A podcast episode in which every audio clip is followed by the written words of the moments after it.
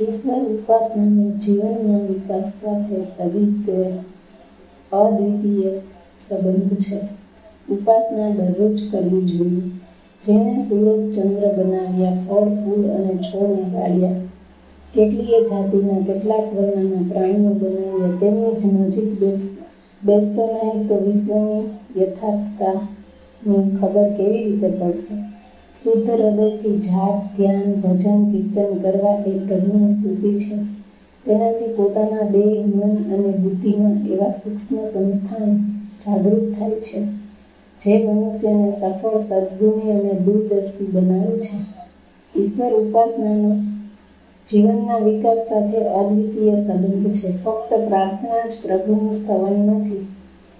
આપણે કર્મથી પણ ભગવાનની ઉપાસના કરીએ છીએ. ભગવાનના કોઈ મનુષ્ય નથી, તે તો સર્વ વ્યાપક અને સર્વશક્તિમાન ક્રિયાશીલ છે. એટલે ઉપાસનાનો અભાવ રહેવા છતાં પણ તેના અનુશાસનના કર્મ કરનાર મનુષ્ય તેને આત્મસાત કરી શકે છે. લાકડા કાપવા, સડકના પથ્થર તોડવા, મકાનની સફાઈ, સજાવટ કરવી, ખેતરમાંથી અનાજ કાઢવું, વાસણ માંજવા રસોઈ બનાવી ઉદ્યોગ કરવા એ પણ ભગવાનની સ્તુતિ છે.